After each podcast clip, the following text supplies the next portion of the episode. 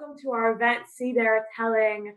Um, we will hear from four amazing panelists and me, Rabbanit Leah Sarna of the Drisha Institute. I'm your host for tonight, and also the resident Ma Nishtana.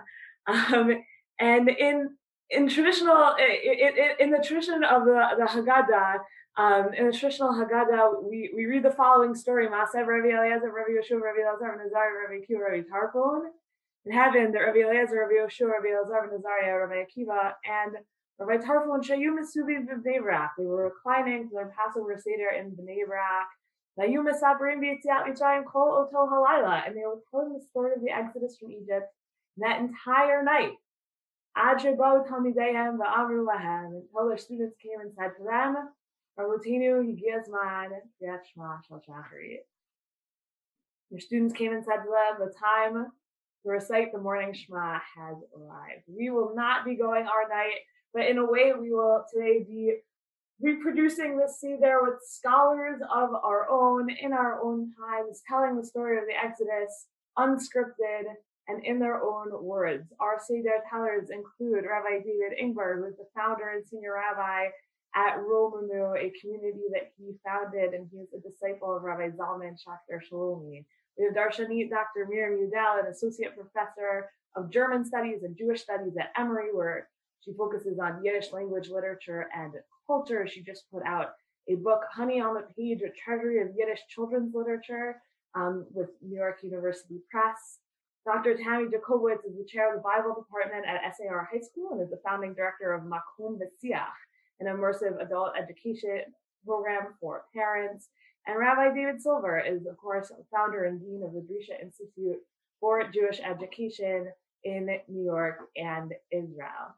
Uh, we are so grateful to have all of them here tonight. Um, Rabbi Ingber is, um, is, recovering from an or is undergoing an injury, um, and so he will just not be on screen, but he is here. Um, he is here with us, and you will hear his voice.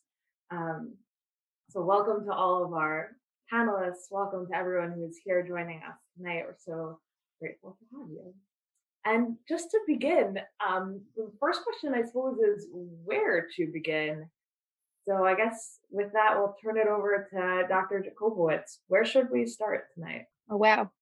Um, the Nachshon of the night. Here we go. Um, first of all, I want to say what an incredible honor it is to study with, with three teachers of mine um, and I'm just so excited to have this chance to riff off ideas with no need for tricks or treats or any kind of prizes. We're all just, we're all here for the same reason to learn from each other. So thank you, Rabbanit Leah. Where do we start this story? Um, I think it depends really what our purpose is in storytelling. You know, we we always have a purpose, whether we know it or not. And there could be many stories that we tell there could be many purposes so i'm not going to choose i'll just throw out a couple of possibilities um, Rabbi Silber told me a long time ago that the story really begins in Breshit, so I'm going to leave that one for him uh, to really start with Abraham, and that's like the you know the biggest um, so sograim that you could you could begin and end very far. We'll leave that for the end, but I'd like to begin in the beginning of Shmot. I like to begin with Pasuk Zayin. I have a lot to say about Pesach Zion in the first parak and all the birthing. That's where I think a lot of the magic of the night is. But if we're asking ourselves, where did the slavery begin? And how did it begin? I think you have to look at least to the end of Breshit. I think you have to look in the story of Yosef and not necessarily at the story of Yosef coming down and bringing his family down, but at the moment when he goes to Paro and he asks, for his family to have a place to stay. It's really tricky when you go back and look closely in the in the psukim. I encourage everybody to read them in chapter um, in, in Mem Zayin. When he goes to Paro and he says, "Here's my family," he doesn't tell the whole story. He brings some of the brothers with him, and he kind of sets up a situation where they don't look so scary, but they have needs. They need land for their for their animals, and he says they're just here, right? Lagur, Ba'aretz. But by the end of that conversation, Paro has agreed for them to have a moshav, a place to really settle in. And furthermore, at the end of that section, it's incredible. He figures out a way to get them an achuzah, right? And even a more of a, of a, of a hold in the land and food enough. for, for all their families and all their children. The very next section, we find out that the Egyptians, the resident Egyptians, end up with really very little.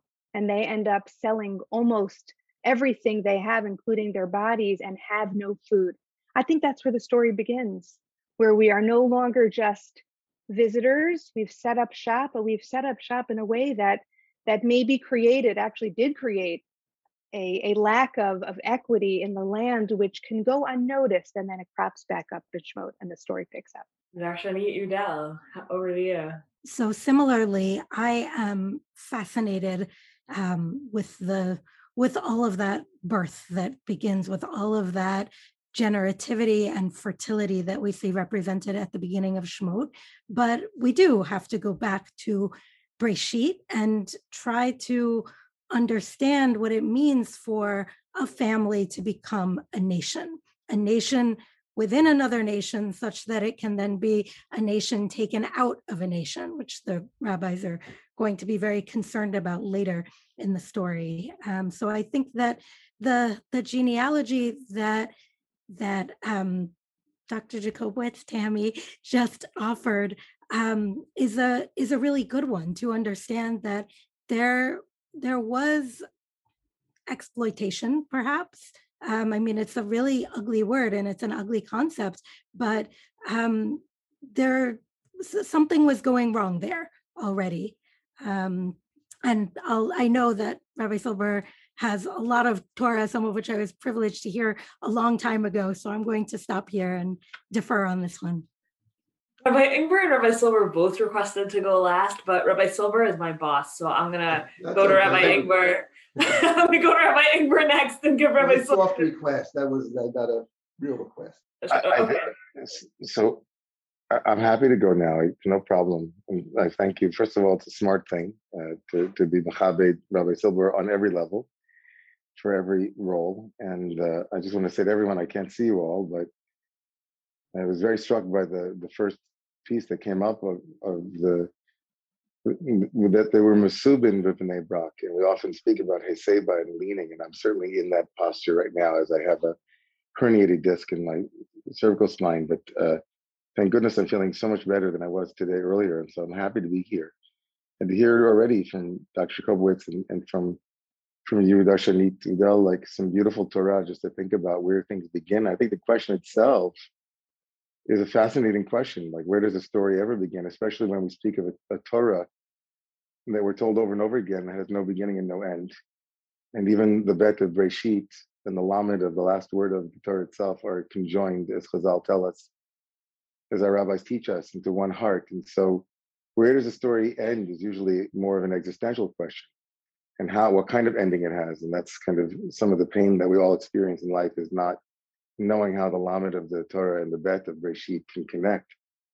And so in that in that interstice between, you know, that in which we search for meaning, I think it's a wonderful question. So I would I would say, I'll give my hand here and say that in my particular approach to, to Torah, which is very informed by the, the mystical tradition of Torah from the Zohar and from the Hasidic masters, when we ask a question about the very particularistic story of, of the Exodus of Shmos, of Yetziat Mitzrayim, we're also asking fundamentally about a much broader universal question, which is where does um, where does the narrowness that is depicted by Egypt, where does the kind of conditions that Egypt depicts that befell a unique people called Am Israel, but also are rooted in, in a kind of in, in humanity itself. Where does that begin? I would source the beginning of the story, frankly, in, in mystically, I might say it begins with the first letter of the Torah, where, where there is division, there is potential brotherhood, sisterhood,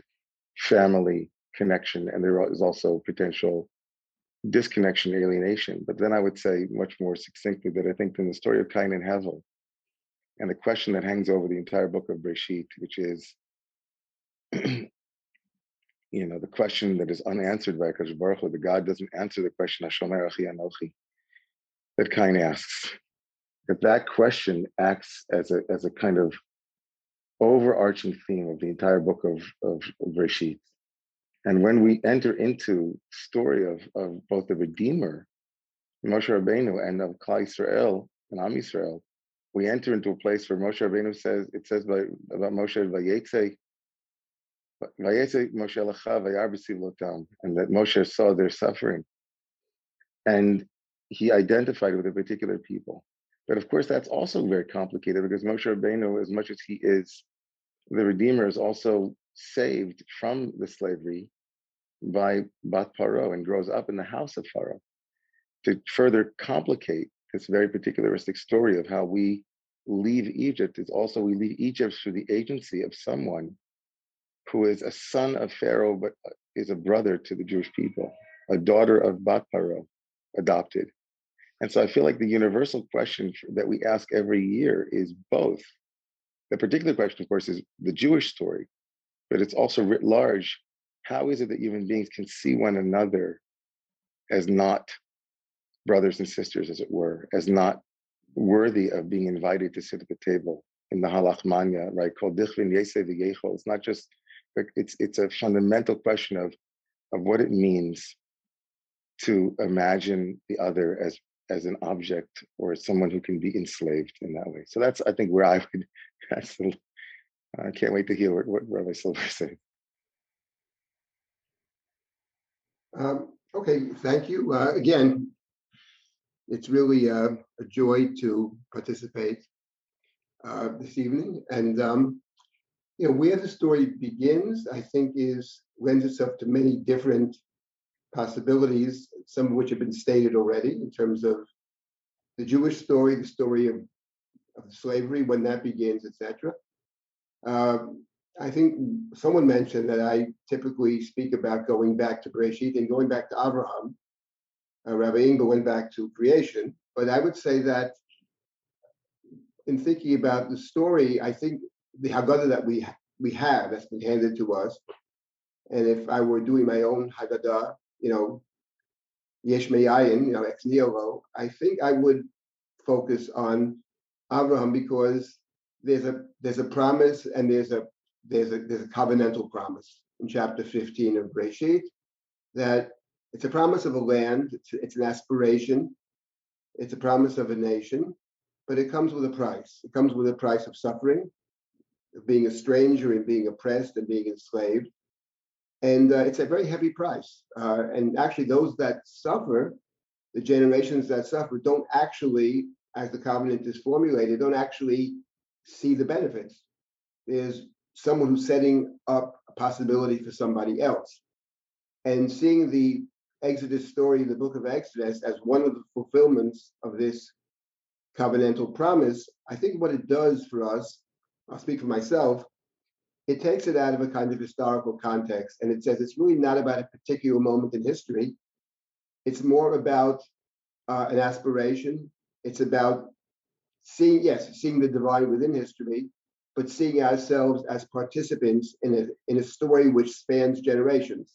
So we may focus on a particular uh, example of the covenant, namely the Exodus, the suffering in Egypt, slavery of Egypt, and the eventual leaving Egypt and moving towards a, a promised land, towards a better society. Uh, we have to remember that everybody who leaves Egypt dies in the desert. They're not actually fulfilling the covenant in the sense that they are going to possess a land, but they're making it possible for somebody else. So I think one of the important points for me is that uh, seeing seeing uh, myself, my community, my generation as part of something bigger, and thinking of history as something that actually makes sense. You know, I would just uh, at this point just say simply that Pesach comes one month after Purim, which to me is all about lack of lack of Seder you know, the Seder, the ritual Seder, which means order, actually bespeaks, I think, Seder. There's a statement at the Seder that we, at least as we say it, as we live it, we are saying in effect that there is an order to this world, even though we often don't see it. There's a beginning, there's an end, there's a promise, there's a hope for happy ending, there's a largest cup on the table, etc. Um, so the Seder is all about, I think, a core Jewish ritual, a belief that life has some kind of meaning and some kind of purpose. It comes after Purim, which is all about, I think, the lack of Seder. It's about things happen a certain way. It could equally be otherwise. It's uh, it, it's, it's about lots. It's about randomness to some extent. So I think going back to the covenantal promise is a way of saying that this event makes sense. And even if we're not redeemed, even if we are still in slavery, it can still have meaning for the one who is suffering. I mean, Jews historically have had plenty of suffering in our, in our history. We haven't always been free people. The halachma is, is, in, is in Aramaic, it's not even in Hebrew. So there's a recognition that we're part of a process, but we, we may be in different places in that process as a community and as individuals. All right. Um, I want to move on to my next question, which is that we know that there's so many different forms that slavery and oppression can take. Um, what did it what did it look like in Egypt? Uh, describe describe for us the form that the slavery and oppression took for us in Egypt. Um, and for this one, we'll start with Darshan Udel. The ritual of unmuting. So thank you. And I, I also want to take the opportunity to thank Rabbanit Leah just for the way that this event was conceived. I feel like I'm already personally reaping and tasting the fruits of the approach that that you came up with to this, and um, it's uh, needless to say, an honor to be part of it. But even you know, just to to hear from my colleagues and teachers. Um, so there are two forms of oppression that I want to highlight tonight that I've been thinking about this year. The first is the the confusion that ensues, the lack of moral clarity that comes with what I might sort of colloquially call the mind bleep of slavery, if you will. Um, in in Sota, where there's this long exegesis about the Exodus, um, the rabbis talk about how the verses "Vayasimu alav sare misim," that they imposed upon him. What, what, does it mean? They imposed upon him overseers, um, and the, the midrash says that actually um, the Egyptians placed a brick mold around Paro's neck. That Paro made this show of going out and doing the very same work that was being asked of Bnei Israel. And so, if somebody objected to the revised terms of the labor agreement and they said, well, you know, this is exploitative, we don't want to do this, then they would say to him, are you more of an istinist than Paro? Like you think that you have a more delicate, you know, uh, constitution and that you're unfit for this work? Look at our look at our dear leader. Um, and you know, thinking about leadership and the many forms that it has taken within our lifetimes, but also within our, our recent political lives, um, the, the kind of creeping confusion that that can come in with um, a form of governance that um, that pulls the wool over people's eyes. And I, I'm also extending this point. I'm very taken with the reading of Avodah Befarech of bit of hard servitude, heavy servitude, as um, beferach with a soft mouth, with blandishments, with suasion, so that people are recruited into this system by being made to doubt their own perceptions of reality. Um, and I think that the the starkness of the Seder and the kind of strong interpretive hand with which the narrative gets shaped really is a way of, of pushing back and kind of resisting that haziness, right? Because it it we ask, you know, by degree things change and we ask, is it really so bad? Like, okay, we we made that brick quota yesterday. They want us to do a few more bricks today. Like, what's the big deal? And part of what the Seder is doing is it's reimposing a, a very clear shape to the story and to our perceptions of the story, even though it threatens to elide certain details. So, so that's one, just the sort of manipulative quality of and the way that that slavery confuses all of the participants. Um, and then the other that I want to highlight is the loss of control for Bnei Israel over their own time.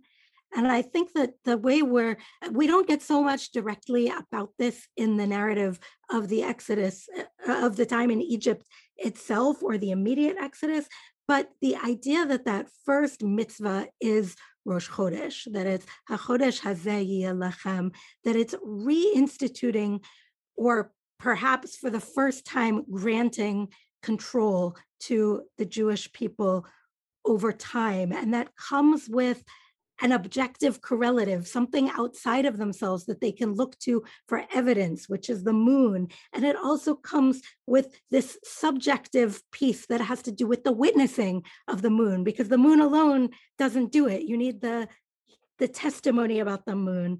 Um, so yeah, I think that just coming into control of the time, having reached that sort of point of maturity is a we learn what slavery is by learning how it's undone afterwards. That's very beautiful. Uh, thank you. Does anyone does anyone want to hop in or i can keep calling on people by force? I'll hop in i'll hop in.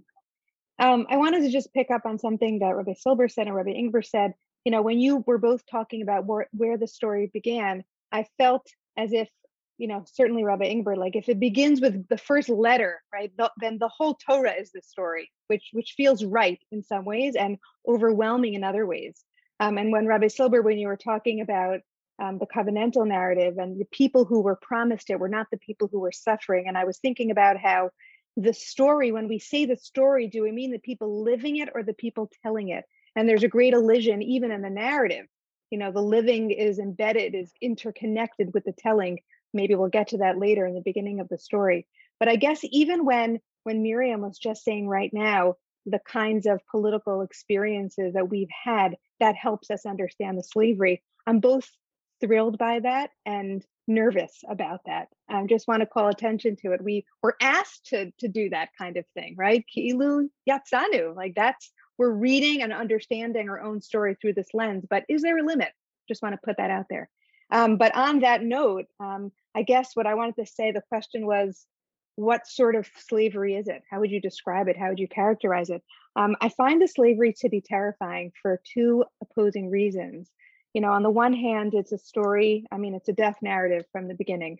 Um, chapter one is all about Paro and bringing death at every at every moment and the the life narrative that that god and the women are you know are intersecting and and constantly resisting the death and it's a showdown in that early chapter. And it feels so categorical you know there's am israel that are seen and known by the other and they can be identified by the other and they are too much and they need to be squelched. And there's this i would say temptation uh, which is terrifying to imagine that all the Egyptians certainly had to have participated and had to have allowed to go for us to go in such a short span of time, seemingly from quote unquote normalcy to terrifying, death inducing slavery. And that's terrifying in its own right to imagine living in a society like that. But I guess what's terrifying for me this year in a different way is when I upplay all of the voices of resistance in the Egyptian story, right? Which are already been named Bat Paro, of course, and the midwives who are most likely Egyptian, and, and realizing that it never was that simple. It never was all one um versus another um. Those categories hardly ever exist. And then the terror there is to say, well, is that is that us too? Right? Do we live in times where we are lumped together, perhaps by not raising our voices or by acting with a particular am, and we help to support and perpetuate and sustain all kinds of death narratives without even knowing. I would just um, jump in. Um, I would say that um, in terms of what the day looked like or what that experience was of, or, or is of slavery, um, so I, I, think it's interesting that there we talk about the exodus from Egypt, but the truth of the matter is there are several Exodus stories in the uh, in the Bible. I've, I've, I've I've located at least six of them, and the first one is actually right there in with with Abraham when he goes down to Egypt. There's a famine. He goes down with his wife, and he says to his wife, "Stay with my sister." And we know that Sarah is taken by Paro. We don't know for how long, but she's taken, and without God's intervention, God brings plagues upon that Paro in the 12th chapter of Breshit. And if God would not intervene, who knows? She might still be there. So it's, and the focus of that story is interesting. It's not about the hard labor, it's more about uh, using other people for your own purposes. In particular, it's a story about Sarah. She's the she's the victim, the primary victim. Avram, on the contrary, benefits from it in some sense. But Sarah is the one who undergoes the Inui and the Abdut and the Gerut. Um, and it's interesting that if you think about the Exodus story as one text, which which which which which, which is to be read uh, in terms of all the other texts, then I think we get a more complete picture of what it might have been, because the text in Exodus talks about the heroic women, but doesn't say much about what's happening to the to the family life in Egypt, what's happening to the women in Egypt, what's happening to the men in Egypt. There are midrashim, but it's not so much in the text. And when you read that in conjunction with the other stories, especially the first descent to Egypt, you get a much more complete picture of what it means to be a slave. It's not just you work hard, you become a, uh, a, a, a non-person, essentially. Um, the other one point I would just one last point that I would make now about the work in Egypt is that Paro has the Israelites building store cities or whatever. Well, what becomes very clear in the fifth chapter is that actually he doesn't care about the cities. Because when Moshe says, let, let the people go, let them serve God or whatever, he takes away the straw and he insists on the same quota, which is not possible. So actually, he gets less work out of them. So it turns out that it's not about building the cities. The building cities is his pretext for making them work very hard. It's actually work which has no purpose. And I think I think we can all identify that either in our own lives to some extent or we see it around us. Many people spending a lot of hours on work. And it appears to us, and I think to them very often, they say, I don't know what I'm doing. I'm spending a lot of time, most of my waking hours, and I don't feel there's any purpose to it. So I think that is a kind of slavery. I think in, in, in contemporary terms, it's a way of seeing that experience. Now, you know, someone who doesn't find full meaning in their work is not the same one in Nepal who is crushing stones to get enough gravel to buy supper. I'm not comparing that, but I am saying that I think that the definition of work in the land of, of, of, of Egypt, the paro, in contrast to say how the book ends, which is Melechet Machshevet, which is purposeful labor. I think one of the things we aspire for in our work, wherever we find ourselves, that whatever we're doing, we're looking for some kind of purpose, some kind of meaning, some kind of service. So I think that Paro tried to try, tried to make that impossible. So to me, that's that's one of the elements of, of the de- definition of slavery that we read about in the beginning of Exodus. I, guess, Um, I guess. Uh, did you want to go on, Leah? What did you, Robert? I, I, there's so much to respond to here. I'd love to hear. I, would love to hear wherever you want to take us next. No, just I'm going to say, you know, I'm sorry to interrupt, but and I'm not really sure if people want to hear my voice because um, as one of the 40 million slaves that exist right now in the world, according to you know what I was reading online. There are 40 million of us, and you don't have to go very far. And you don't have to read any books to see what it's like to be a slave. And I and I kind of listening to this conversation, and I like some of the psychological and the spiritual things and the way that we think about suffering. But there's real suffering in being a slave there's real danger, there's real fear. I, I come home and I'm afraid that maybe I won't see my wife and my three boys again because maybe somebody, you know, decided that they wanted to, to take him, and I have nowhere to go. I feel completely exposed all the time. I feel completely unseen. I feel completely unprotected. And I you know, I heard somebody using exploitation. That's what it feels like to be a human being who who isn't treated like a human being and and and it's still going on and i can only imagine what my ancestors must have experienced at a time when when just being building other people's you know infrastructure and building their society and being such a foundation for everything that is making Egypt great and doing it at a cost of our dignity, our humanity, our culture. And I know that we kept our Hebrew names, that's true. Now, you know, back then, and try to keep them now, try to hold on to the things that are important. But it's hard. It's hard when when you're one paycheck away from from one, injury destroying everything. You can't get insurance. You don't know if getting sick is going to mean that, you know, that that you're absolutely financially ruined. I mean, these are real things, people. There are real things, and it and a lot of this beautiful stuff about inner inner psychology and inner spirituality is really hard to hear because this story is my story, and it's a story of millions and millions of people, including one in four children who are one in four slaves are children. That means 10 million children are slaves right now. So if I come out of character for a moment, just say that I think that this is at the heart of of of of, of, a dilemma that doesn't go away. That in the rabbinic tradition of saying the chodor vador chayav adam odet atzmo or lahar odet mitzrayim, we're reading ourselves into the story. But it's not just us. And let's say, you know, we're living nicely in a privileged life in America, right? And does that mean that the story is no longer relevant because, let's say, Jews are no longer in a particular Mitzrayim? This story was a story for all of us. And I think its salient power is to lift up the continued expression of slavery and all of its attendant and, and other peripheral issues like modern day slavery that Rabbi Silber was, was speaking to, that's also there. And we don't have to choose one or the other. That's the point of the Seder. Like, tell the story. Tell the story of those in the sub-Saharan. Tell the story of the people who are struggling with mental illness.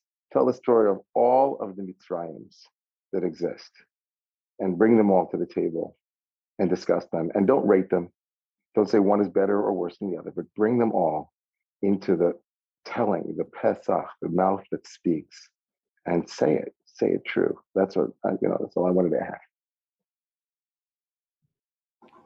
Rabbi Ingber, or in your uh, biblio-dramatic um, character, either one can respond to that. The following question, but I want to dig. I want to dig deeper into that, into the full experience of, um, of of the slavery. And I'm curious, kind of in more concrete terms like what was the day to day or is the day to day like well the day to day like is that you you barely can you barely you you barely get enough sleep but you but you sleep deep because you're completely exhausted backbreaking labor all day. My body's killing me. I have pains that i can't even describe. I come back. I lay my head down.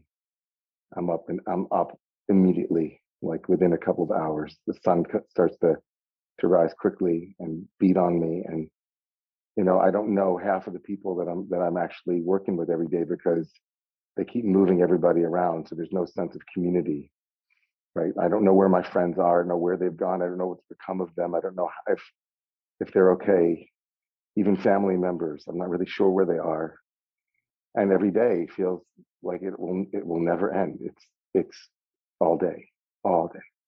And and I don't think that I'm ever going to be free. I mean, like every day, it's just not only the heaviness of the work, but the heaviness of of of feeling defeated, a sense that this thing will never ever end. Will we ever ever know anything other than this? And when people ask me every day, like you know, when we sit around, what are we talking about? We're talking about you know is this it? This is this is what we this is this is our lives. Every generation is going to be like this. We'll just be slaves and building for others, and not have any sense of dignity, a sense of our own capacities as human being. It's going to be like this every single day. And I've even to this point, like you know, I, I have no desire for my wife. I come home, I have no energy.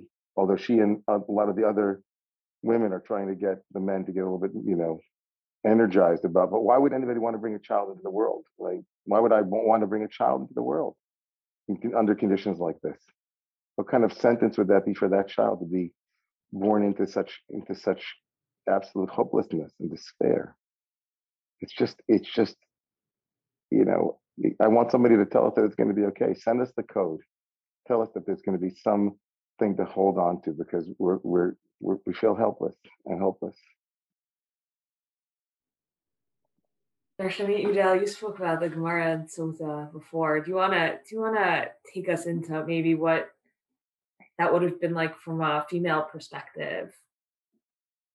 You're um you know, the first thing all of the Yiddish students are learning this year is ihr seid verstimmt, you're muted, because um, mm-hmm. we say it again and again and again. So, um,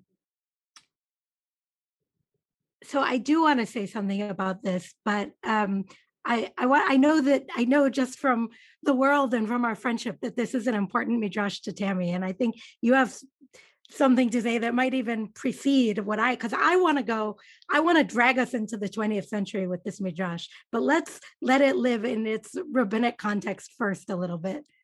Um, okay, so I mean, David, you, that was, that was very hard. That was very hard, and I, and I, I, I, I want to show, I want to show about, you know, those women. I want to upplay a little bit the buried story that's that's that's nowhere on the surface of the text but is everywhere in every pasuk where we spoke about the life narrative. Like you said who would want to bring kids into this world? And yet they did again and again and again.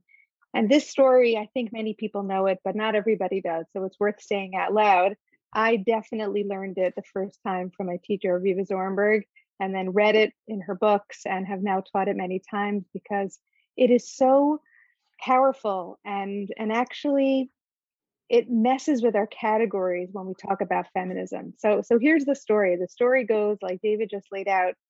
There was no desire, there was no dignity, there was no real awareness of the other, there was no family. And when the Midrash asks, when the Midrash describes that the families were separated, the Midrash asks, what did the women do? Because of course they had a plan. That was unacceptable we can't live like that. We can't give in to that terrible reality that David just described, where all you talk about is what is right in front of you, and there is no vision past the hour that you're in. And Midrash tells a story that the women in this plan to rescue themselves and their husbands from the dismal narrowness of this hour, they went fishing. And when they went to the water, God worked in partnership with them and summoned the fishes. And they took them from the water and they sold some for spices and cooked the rest. And they prepared these elaborate feasts and brought their husbands out into the field really back into the field at nightfall reconnected with them fed them and then after their bellies were were full imagine that as a slave they turned towards their husbands with these mirrors and in a very unusual move said to their husbands i am more beautiful than you and their husbands responded and said, No, I am more beautiful than you. And only through that kind of, you know, around the bend compliment, opening up of an awareness of the self, could they look towards each other. And then they became desirous and children were born. And I think that story is, is so powerful and so hard to really imagine, you know, time and time again, if the Midrash is to be not taken literally, but given us this idea of how were these children somehow brought. It's not just the act, it's the hope. It's the ability to really push beyond what they saw in front of them, which seems Herculean and, and nearly impossible to imagine in the verses. But there it is. There it is. And what I was referring to earlier about it messing with our feminist categories. I mean, these are women who were who were shopping and cooking and feeding not what we would think of as the tzit kaniot, right, of our time, how we would fashion ourselves. But in these kinds of moments, mundane activities with a certain headset are heroic. So that's also a part of the daily life of a slave. And if I wanted to be really imaginative, I could say, well, as they were working, the women were concocting what they would do later. Yeah.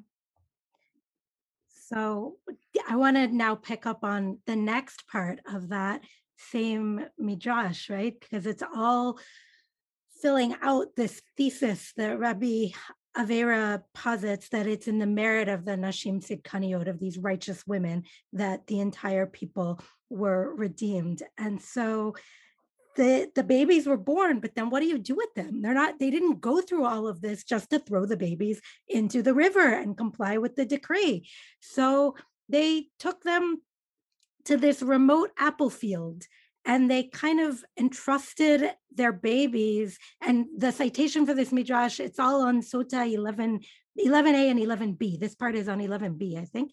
Um, but they entrusted their babies to the care of the apple trees and to the angels and the angels came down and they furnished each baby with a stone with oil and a stone with honey so they were able to suckle from these stones and there and the whole thing is a a fantasy of being able to raise children unmarked by the violence and the cruelty of their surroundings because what this is ultimately going to yield is a, a preserve a, a generation that's been of men that's been kind of um like kept away in a pickle jar, away from all of the terrible things that are going on in Egypt writ large.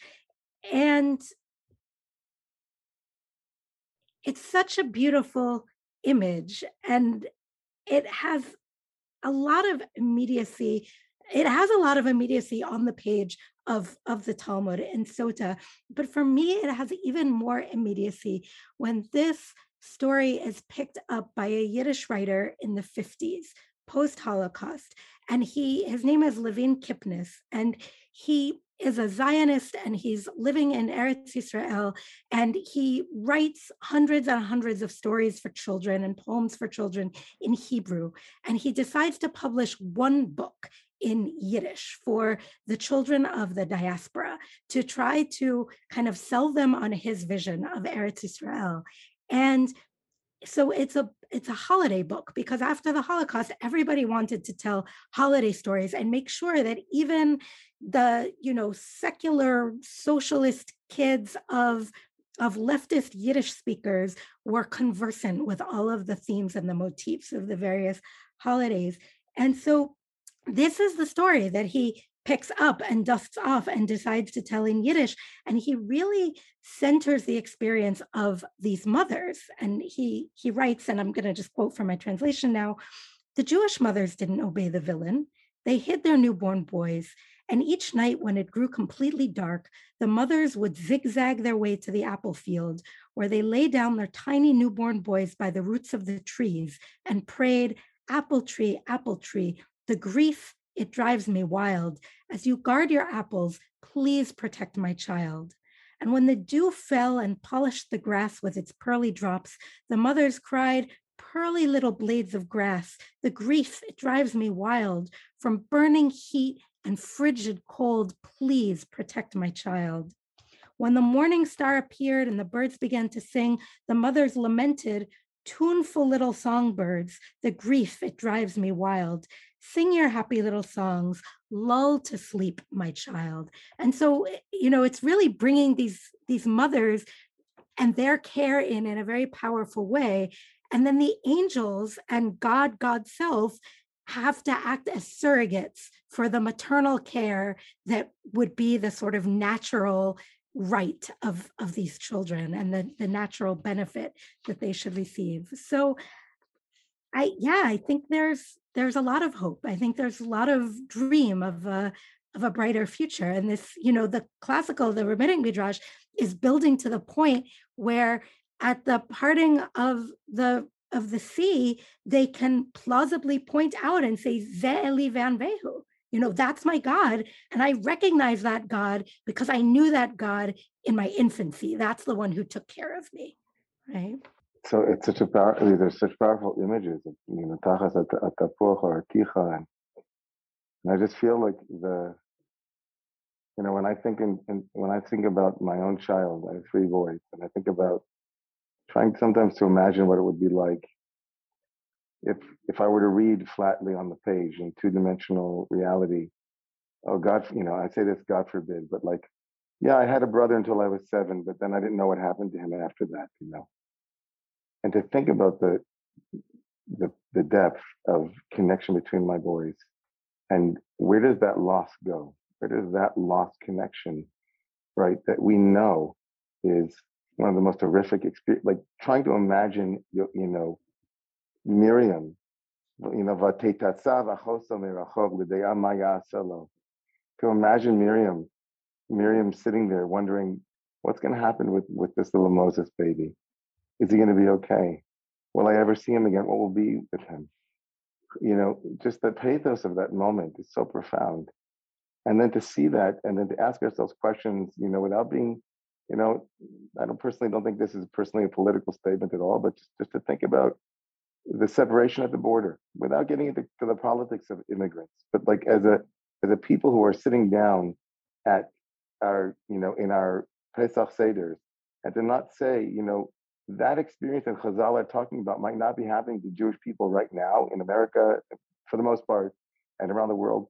But there are human beings, mothers like the mothers in that Yiddish poem, who are who, who are crying. This child will. I hope this child will be okay. Will I ever?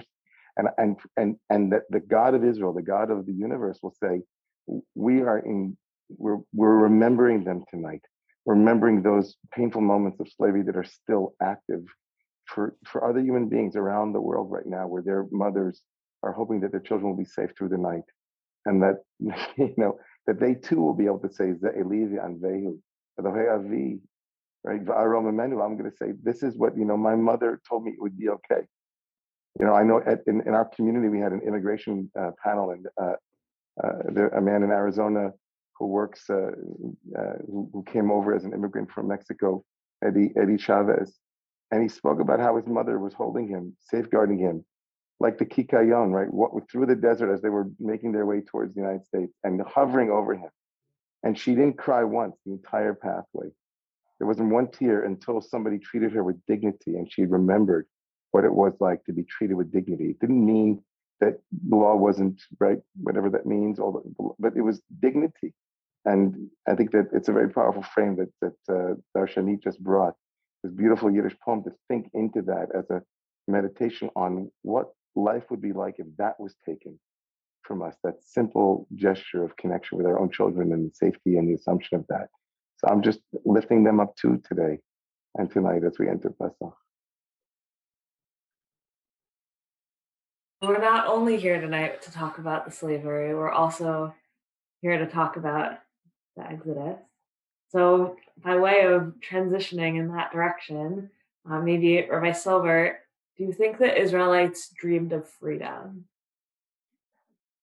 I think that um, I think in reading the text, it's very hard to know. I think that part of the experience of being a slave has to do with, as uh, was mentioned before, it's about not seeing the possibility of ever living differently. I, I, think if we remember in the story when Moshe goes to Paro and says, Our God has called us to serve God, let us go into the desert for three days. And Paro says, What is this? You would tashbitu etar, you would give them a Shabbat, you would stop working. Because Paro doesn't want them to stop working. Because when you don't work, actually, as it says in the Torah, it came to pass in those days the king of Egypt died, and Israel groaned from the labor, and their cries ascended to heaven. And the last thing Paro wants is for people to not work for a moment. And then when you don't work, you begin to reflect. It gives you the opportunity to reflect who am I, what am I doing, etc. So I think that the challenge was to was to give people an opportunity to begin to think about this is the situation. Does it have to be this way? Uh, I think that was the challenge. The Shabbat then becomes, or the, the stopping working becomes sort of essential, I think, whether it's Shabbat or whether it's a pause in the labor, gives us an opportunity to to reflect upon, you know, who we are, what we're doing, how we're spending our time. Um, I just want to say one thing before I make one other point, which is it's certainly the case that there are people all over the world who are actually slaves. And I would say 40 million, I suspect, is, a, is it's much more than that because there may be 40 million official slaves. But there are people that are trapped where they are, working in incredibly difficult situations, being exploited, being persecuted, being treated as not as human beings. And the world is filled with that kind of suffering. I mean, the world is crying. So it's on the other hand, I think the uh, our tradition says that it, that's true. We should be aware of that and, and think about that. But um, we also have to see ourselves within the story. We have to we see ourselves as being there means each of us, wherever we, we may find ourselves, tries to find meaning in the story and tries to see how this story pushes us to be to be to be better people. So yes, we're you know many of us living relative to the, to the, rest of the world, I would say rather comfortable lives. Not that we don't have our problems, everybody has their issues and problems, and we should never try to judge the other person and their, and their level of suffering. But I think that so one point is about, you know, uh, one point is about thinking about other possibilities. But in terms of the Exodus, I think what I would focus on is uh, three words that God says to Moshe in the story, Shalach Ami v'Avduni. You know, the, the purpose of the Exodus, actually, when you read the book of Exodus, the primary purpose seems to be not to relieve the people from suffering. That is a purpose. But God's main purpose seems to be in the book of Exodus, which ends with the Mishkan, ends with service, is avodah, service of God. And I think what the Exodus is about, maybe this is, I think this is very deep within Hasidic teachings, that everybody has a purpose in this world. Everybody should be a, kind of uh, Oved Hashem. Everybody's everybody's here for a purpose, and the trick is to try to figure out what is my purpose. So I think that freedom gives gives us the opportunity to to fulfill our particular missions. And nobody knows what the other guy's mission is. But if you're living on someone else's time, which is slavery, there is no time of your own you, you can't make the choices that, that we have to make. So I think that, you know, everybody, in terms of the book of Exodus and the goal of V'avduni, serve me, to serve God, it's about everybody thinking, who am I? What are my gifts? What is my situation? How can I be a servant of God? Uh, how can I do the purpose for which I was put on earth?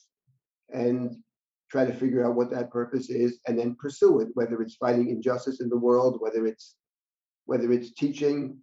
There, there are countless ways to serve uh, and everybody has to figure out what they're suited for or what the specific needs of the generation or the community are.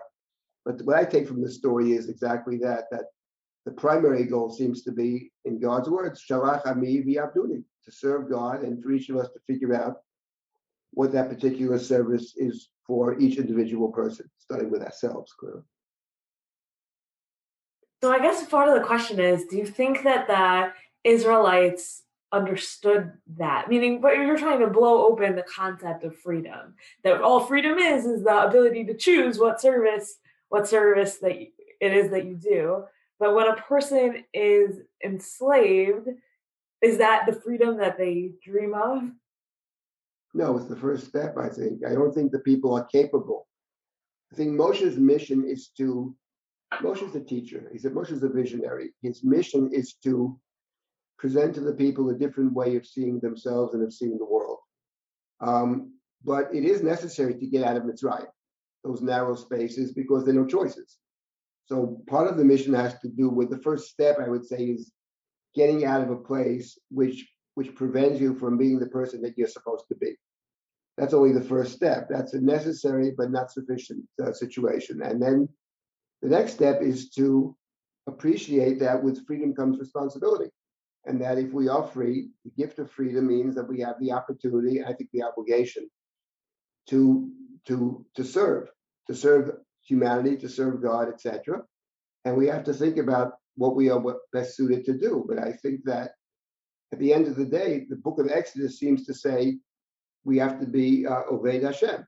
And, uh, you know, it's, uh, it's again a question of what that means. And I think that everybody has tries to figure that out. Sometimes we can get help. and one just one last short point about uh, the Gemara that was quoted before. You know, I think that part of the emphasis on the, the women in Mitzrayim being the, the actual heroines is that sometimes we're in a situation where God doesn't seem to, to be interested in getting involved. And then in those situations, I think what the Midrash is saying, okay, if God isn't getting involved, then it's then the human being has to play God. The human being has to say, God will get involved through me, through my behavior. And it's often the people who who, who do that are those you might not expect uh, to be the ones. We never know where, where salvation will come, and everybody's capable of uh, of, of helping the the the uh, community. We shouldn't prejudge about which people are, are capable. Give people an opportunity, and they will often step up and and serve and enable us to to be better people. I'm now stop at this point, but but I got the feeling that Dr. Jacobowitz wanted to respond. Oh, I'm just a big nodder, but but I'll, I'll jump in. I'll jump in. First of all, Rabbi Silber, what you just said reminded me so much of Levinas that I was just teaching to 11th grade students. The idea of human beings finding themselves in in an empty world and and responding by embracing godliness you know, and re- responsibility. I never really thought about the Egypt story that way of the the the Israelites perhaps, right? Perhaps feeling that that emptiness and it beginning to invite them into the conversation, into the story. You know, but I was going to say when you ask the question, did they dream of freedom? And I have no idea, right? I really have no idea. But but what I do know is that the story it's so elusive to figure out whether the people were actually involved in their own redemptive process or not you know and and there's so many different opinions in the text and outside the text i, I was raised on the idea of that that terrible image of them having sunk to the 49th level it just felt like this they were in this you know quagmire this pit and if they the last minute they were pulled out right and thank god because it was almost there was no time left. And that's like a, an extension of where Rabbi Ingber began of the Amkshe Oref, them just even being resistant to their own potential for for being redeemed. That that's one side of things and and that's reinforced by all the expressions of god bringing them out and and paro kicking them out. They're just like this group of people that's being pushed around and they have no agency. And then here and there there are these there are these expressions that awaken you to the reality that they they weren't so passive after all did they dream of it? I don't know but they were certainly involved in their redemptive process. Now i know you're going to ask us later what was like when they left? You know so just to, to jump to that because to me that's part of the redemption. Where does the redemption begin? And where does it end? That's also our question for tonight.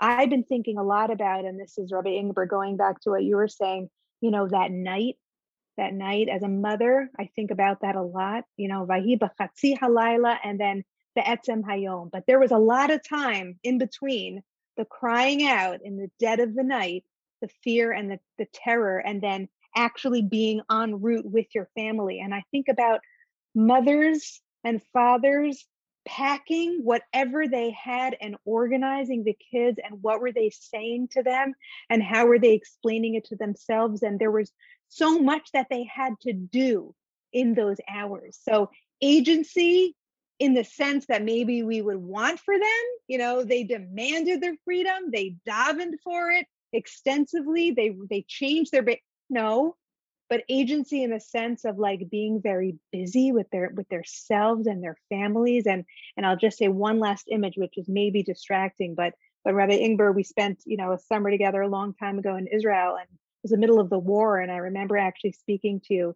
you know after one of the sirens and I'll, I'll never forget one of the nights when i had to get my kids out of bed and go down to the bomb shelter and and the kind of heart stopping moments what those were like you know when there there was getting to safety not to freedom right? Not to redemption but to safety out of a narrow place and and and i i've been thinking about that a lot what that night was like. Did they know how it would end did they know that the the pitch blackness and the busyness in those fumbling hours was going to take them into broad daylight into the into the sea was it emunah that was guiding them or was there also in there a lot of you know, anxiety channeled into busyness. I very much, I very much want to, I want to piggyback on that. I want to say that I think one of the things about dreams, you know, everything begins with Yosef, the dreamer, right? We're in Egypt because, in some way, because of dreams and the dreams of Pharaoh. And, and dreaming is a big deal. You know, Yaakov Avinu's dream. And I think that's there's some one of the things about slavery, at least I can't speak personally, but I, you know, immense suffering, I can say, immense, overwhelming, bone crushing, spirit, spirit killing suffering is that it can kill, it can kill dreams. It can kill hope. And I mean dreams here by the ability to project oneself into a into an imagined future. Like then, then Oz, you know, Oz Yashir, maybe that was the first moment of Oz of, of a future was when they arrived finally at the Sea of Reeds. But one thing I, I hold in my back pocket about this potential for imagining a, an, an alternate future, you know, or a different present because of an alternate future is that um, too much suffering. The Rishon Rebbe said that the Gemara says that there's a covenant between salt and suffering. There's a covenant made by suffering and also a brit, a covenant made by melach, by salt. And the Gemara says that just as salt, some you know, a little bit of salt can bring out the sweetness of, of the meat, a little bit of suffering can bring out things in us that we didn't know were there. But the Rishon Rebbe said, yeah, but just like too much salt can ruin meat, too much suffering can ruin us. And we all know it's not always a happy story. Too much suffering can ruin, can ruin people. And they can it can it can deplete them and and that was of course the great insight of Viktor Frankl, that, that those who found not by definition, it's not if you can, then you will, but those who could, whatever that means, find a why.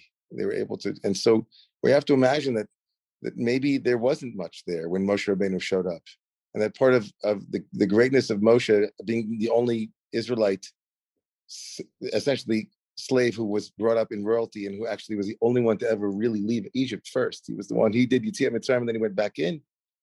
He came back and said, "There's a world outside of Egypt, my friends." And maybe at that moment they started to remember that when they went to bed at night, they cried and said, you know, we wish that it would be different. Maybe some of them under, in their moments of despair thought that they could see in the windows in somewhere down on, on Madison Avenue of Alexandria in Cairo, that there was something called musical instrumentation. Maybe I was meant to be a singer.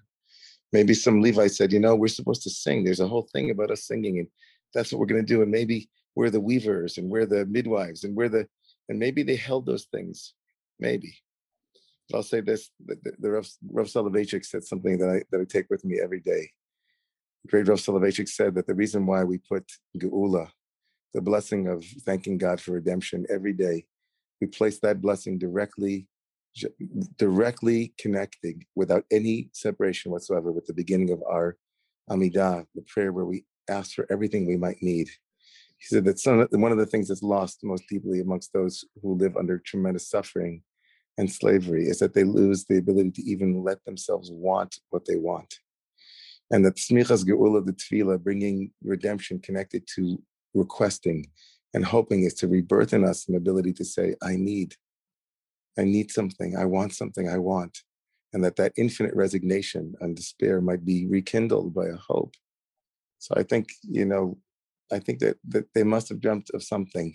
And if they didn't, they thankfully had leaders who awakened in them again the the audacity and the and the courage it takes to hope.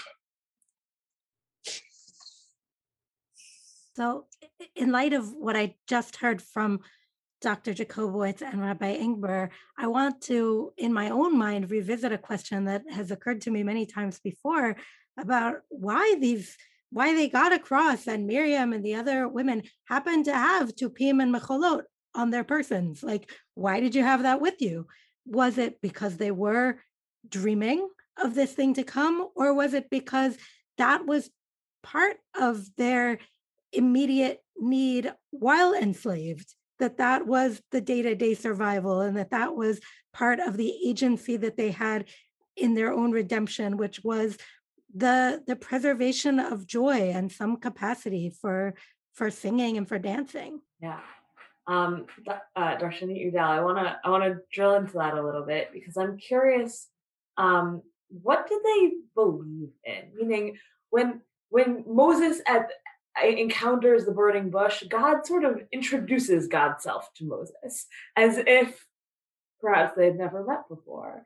Um, so what what was going on before that? Well, they they had these two mitzvot in Egypt, right? That both involved blood. We have a tradition that they that they kept up with the mitzvah of Brit Milah through the generations, and of course the blood of the Pesach of the Paschal Lamb and the smearing of the the doorposts. Um, that doesn't really tell us what they believe in. Um, the other thing that I find really striking in Midrash about the kind of spiritual life of the people was this idea that in Egypt there was a kind of somnolence, like a latent period when they were waiting to be awakened by something. And so this image of God coming to them as the the awakener. Um, there's a a really beautiful drasha of a verse in Shir Hashirim, Ani Navali bi air, right? So I'm asleep, but my heart is awake, that there's some part of me that's capable of this aspiration, this connection. Um, Kol dodi dofek. So the voice of my beloved is is knocking, is making some noise, it's getting my attention. Um, Pitchili achoti, rayati, yonati, tamati, and there's just this this cascade of epithets of these kinuyim that seem to express um, so much affection. And what what the rabbis say about this is that these this cascade of epithets corresponds to, to the accumulation of mitzvot. That at first there are just these two that involve the blood, but then they get more mitzvot at Marah and they get more mitzvot at Sinai. And by the time they come into possession of the whole oral law, then then the end of the pasuk is Shiroshinim Latal Kvutzotai Laila. That you know, my I'm just it's this imagery of like saturation um, that I'm just full of these mitzvot. So I I don't know exactly what they believed in, but I really love this idea of something dormant that then gets awakened and stimulated more and more with every phase of the Exodus. So now um, Dr. Jacobowitz mentioned that I'm very curious in what the experience of the Exodus looked like. I'm curious kind of when they knew it was going to happen. Like when did it when did it start to feel real to them? Uh, was it when Moses came back? Was it at the first little plagues? Was it at the last little plagues? Was it not until that Chatzi Halayla? Was it not until that that middle of the night? And then I'm also curious what it was like for them to leave. That when you when you read Parshat Bo, um, it, there's a lot of preparation. Here's what's going to happen. Here's what you're going to do. Here's exactly what it's going to be like. And then the verses that actually describe it have so little detail. um, and it, it, leaves open all those questions that, that Dr. Jacobic uh, mentioned before. Okay, how, what was it like for parents? What was it like for children? What was it like for grandparents? What did did they leave people behind who they loved? Like what, what was there was there a moment of indecision? Should I actually leave or not? None of that is here actually in the in the Torah text itself.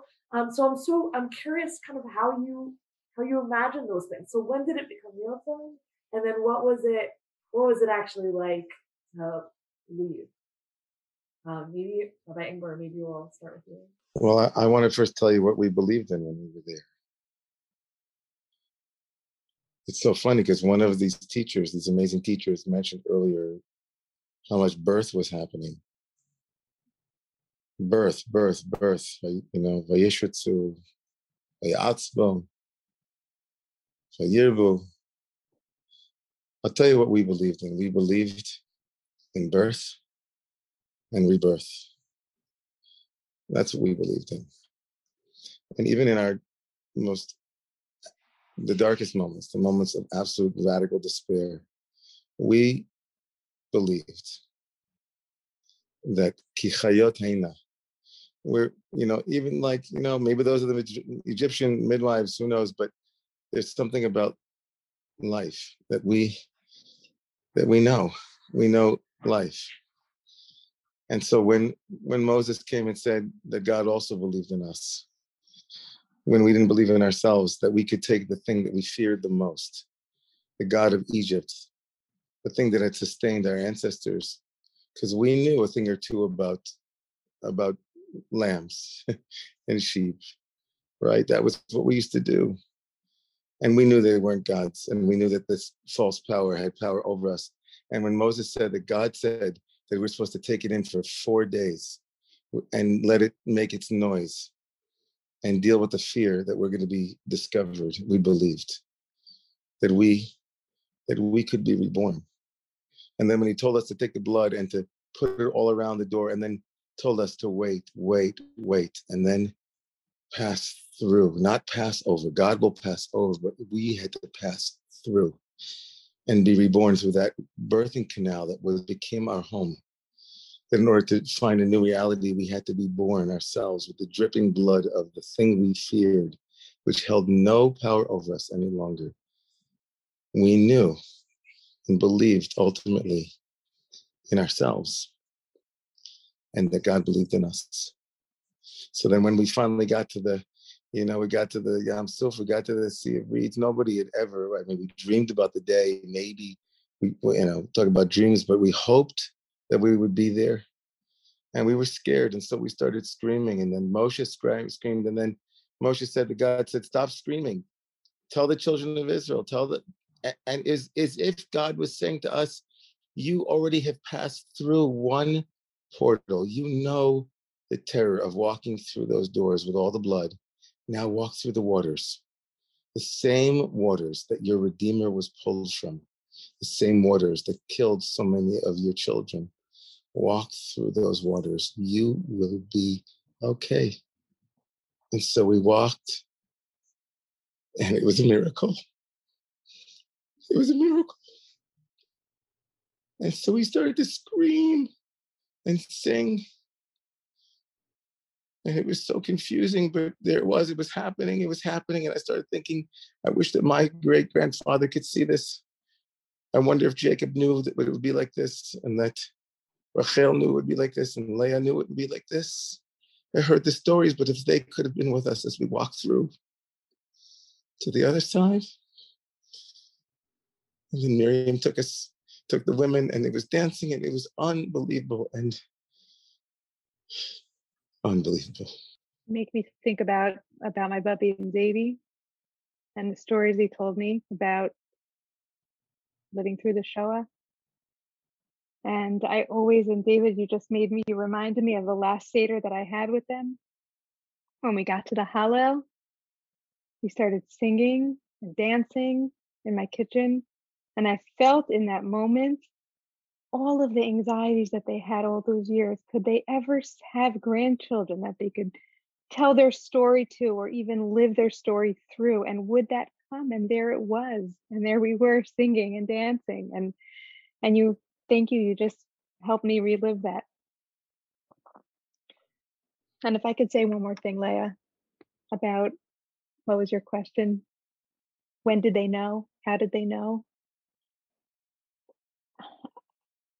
I was shaped by the Prince of Egypt as much as I was by the Psukim. And there was one detail in the Prince of Egypt that I can't unthink. And that was when Yocheved, early in the story, was nursing Moshe and she was singing Nigunim to her, eh, to him rather. And I remember thinking, God, that's so brilliant.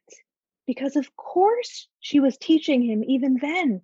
Of course she was giving him some kind of wordless Masorah that would help him know in kind of a muddled way later that he belonged to this people. How else would he know? It was through the nursing, it was through the loving, it was through the song. And I think about the Jewish people in all this time, right? Because the story with the named characters picks up at the end. It's like hundreds of years in that there was like a, a low level niggun the whole time of like connecting them back to something. It stopped having real words, it stopped having real shape, it stopped having real token, but it it was passed on. It was passed on, almost like, you know, a kind of retrojected Marrano situation. Like they knew and they didn't know. They had a feeling, they had a connection, but they couldn't articulate it. They could just maybe sing it. And then when you get closer towards those where you just described Parsha Bo, and it's, happening and it's coming and it's in a few days, then it's and then it's being described, but then it's also being foretold all at the same time as a reader. There's like a zooming out and zooming in that's happening, which makes me think like it was too much for them to take in all at once. So they keep being guided. Oh, you know what? In the future, you'll be in this other land and you'll do these things, and your kids will ask you about there's a future. I'll be in this other land. The kids will ask me and zoom back in, take this animal now, do this thing now. And that makes me think that there were like multiple strategies to get them ready to understand what this is, what it would be. And nobody got it all at once. And nobody took it in all at once, a little bit and then back. And then maybe just only right when it was happening. Was it happening? And even then, and even then, like, what is redemption? How do you know it when you see it? How do you feel it? How do you understand it? Maybe it's only in the after. Maybe it's only in the in in the telling of it.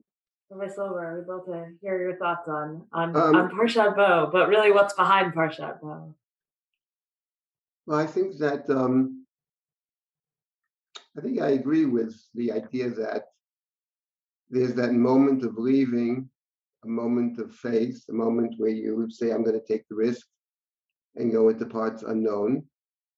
Uh, I think that what the Torah is after, though, is the complexity, because we have to remember the people that leave Mitzrayim want to go back there, and they make that point several times and they say, let's go back, let's go back to Egypt. We had watermelons, we had cucumbers, we had fish. Nidna Rosh mitzrayma. They absolutely refuse to continue the journey. And after about a year, they're basically uh, consigned to remaining in the desert until the next generation can uh, can uh, emerge. And what I find actually remarkable, which is not to say that at that moment of leaving, well, even the moment of leaving, the Torah says we ate matzah, we were thrown out of Egypt. We couldn't tarry. And the clear implication is, were we able to tarry, we might still be there. We couldn't tarry because we were thrown out. Gorshumi Mitzrayim. Uh, the Egyptians kicked us out. That's clear. So there was all there were doubts, which is completely understandable because somebody mentioned the burning bush before. The burning bush is, is the first revelation that we have from the time that Yaakov goes down to Egypt in chapter 46. All those years, God never speaks. So to be in Mitzrayim is to be in a place where God is silent. And then God begins to speak to Moshe in a, in a small way, in a, a snap or whatever. And Moshe has to somehow convey that to the people. And the miracle is that the people, yes, we were forced out on one hand. On the other hand, we did leave. Uh, we left zone. we left in haste. I mean, sometimes you make that choice, you're just going to leave. Whatever, the, whatever it is, you're leaving things behind, but you, you get out. And what I find actually amazing about the Haggadah and about the tradition is that the critical, what we celebrate in that tradition more than any other event is leaving Mitzrayim. There's very little celebration in that tradition about entering the land. Very little. It's all about leaving Mitzrayim, even though everybody knows that everybody who left Egypt wanted to go back and die in the desert. But I think the point of it, at least what speaks to me, is they took the first step. And without that first step, we don't go anyplace. And the idea of seeing ourselves in Egypt, to me at least, means I see my whatever I've accomplished in my life, if I have accomplished something, it's always built on what other people who came before me have done. No, nobody's an island nobody is living alone. And the idea of acknowledging the past and appreciating the people who have made sacrifices for us, whether it's within our family or the community or whatever, or our great teachers, uh, that we're part of a, a, an ongoing tradition. And we are appreciative. To me, the Seder is all about gratitude. We're grateful to God who took us out of Egypt. We're grateful to the people who came before us, who, who taught us, who gave us insight into life. And nobody has all the answers. Nobody, there's no one person or one group that has all the answers. That's what I take from it. And the people that we celebrate, they themselves had, had, had doubts, many doubts, to the extent they say, just a year later, let's go back to Egypt. So nonetheless, they are they are heroes because they took that step, and it's our maybe responsibility to acknowledge that, maybe to sing with them at the sea. But the night of Pesach is not about the sea because the sea is the seventh day, and we're focused on that moment of leaving, with all the doubts and with all the questions. And I think we both acknowledge it on one hand and see ourselves as entrusted with the responsibility to, to keep moving forward and to build for the next generation as well. That's, that's my take on it. So where would you say if you had to if you had to if you were writing the Haggadah and you wanted to end the story somewhere, where would you where would you end it? Just to just to we'll move into our we'll ask this question to all of our panelists and, and that's well, I would I would I would say that what I find remarkable about the Haggadah is that the Haggadah is focused on the moment of leaving to the extent that the core text of the Seder, I mean the core text, never talk about the land. They only talk about the moment of leaving. Um, even though the text that we are citing from the Torah talks about entering the land, but the covenant with Abraham. You will leave, the generation will leave with a lot of possessions. The fourth generation shall return to the land. We don't mention the fourth generation. We say, we stop there. I think the idea is to see ourselves as leaving Egypt. And I would just say one point about that, which is the idea of seeing myself in Egypt, however that speaks to all of us. I think the Haggadah wants us to imagine that we don't know what the future holds. You know, when you go see a movie for the second time, you know the ending. But just imagine that you're in Mitzrayim and you're leaving Egypt, and you're both leaving willingly and willfully, but also you're forced out, don't have the provisions, you go into a desert, and you don't actually know, you have no idea how you're going to survive in the desert. You have no clue. And to put yourself in that space and to say, like, the people that left, like, wow, like that's amazing that they would actually take that risk. They were risk takers. We were also forced out. On the other hand, we we also went out. So I think the Haggadah wants us to focus on that moment and not to think so much about what happened afterwards. I mean, we can think about that in Dayenu or something, but fundamentally, it's all about the Exodus. That's my take on the Haggadah. It's about that moment with all its uncertainties and all its questions and all its difficulties and all the complaining. At the end of the day, those people left. They, they, they made that leap of faith. And I think we have to acknowledge it. At the same token, they had their doubts, their uncertainties, and so do we.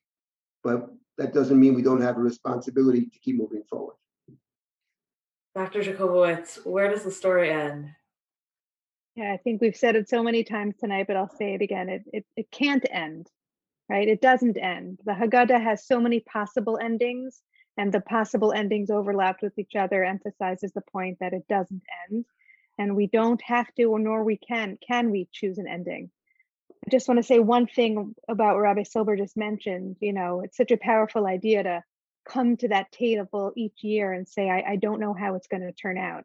And there's there's a lot of fiction that we bring with us when we show up to the Seder, but I think our experiences collectively from last year of showing up to our first COVID Seder and really not knowing how it would end and not knowing even how we would do the Sederim without all of the voices and the bodies and the ideas that are usually accompanying us, I think that we've gotten a taste of what that can feel like and to let this story flow through us and be open to multiple possibilities and allow it to help us shape ourselves, I think, as we've said, primarily towards hope, towards action, and towards empathy.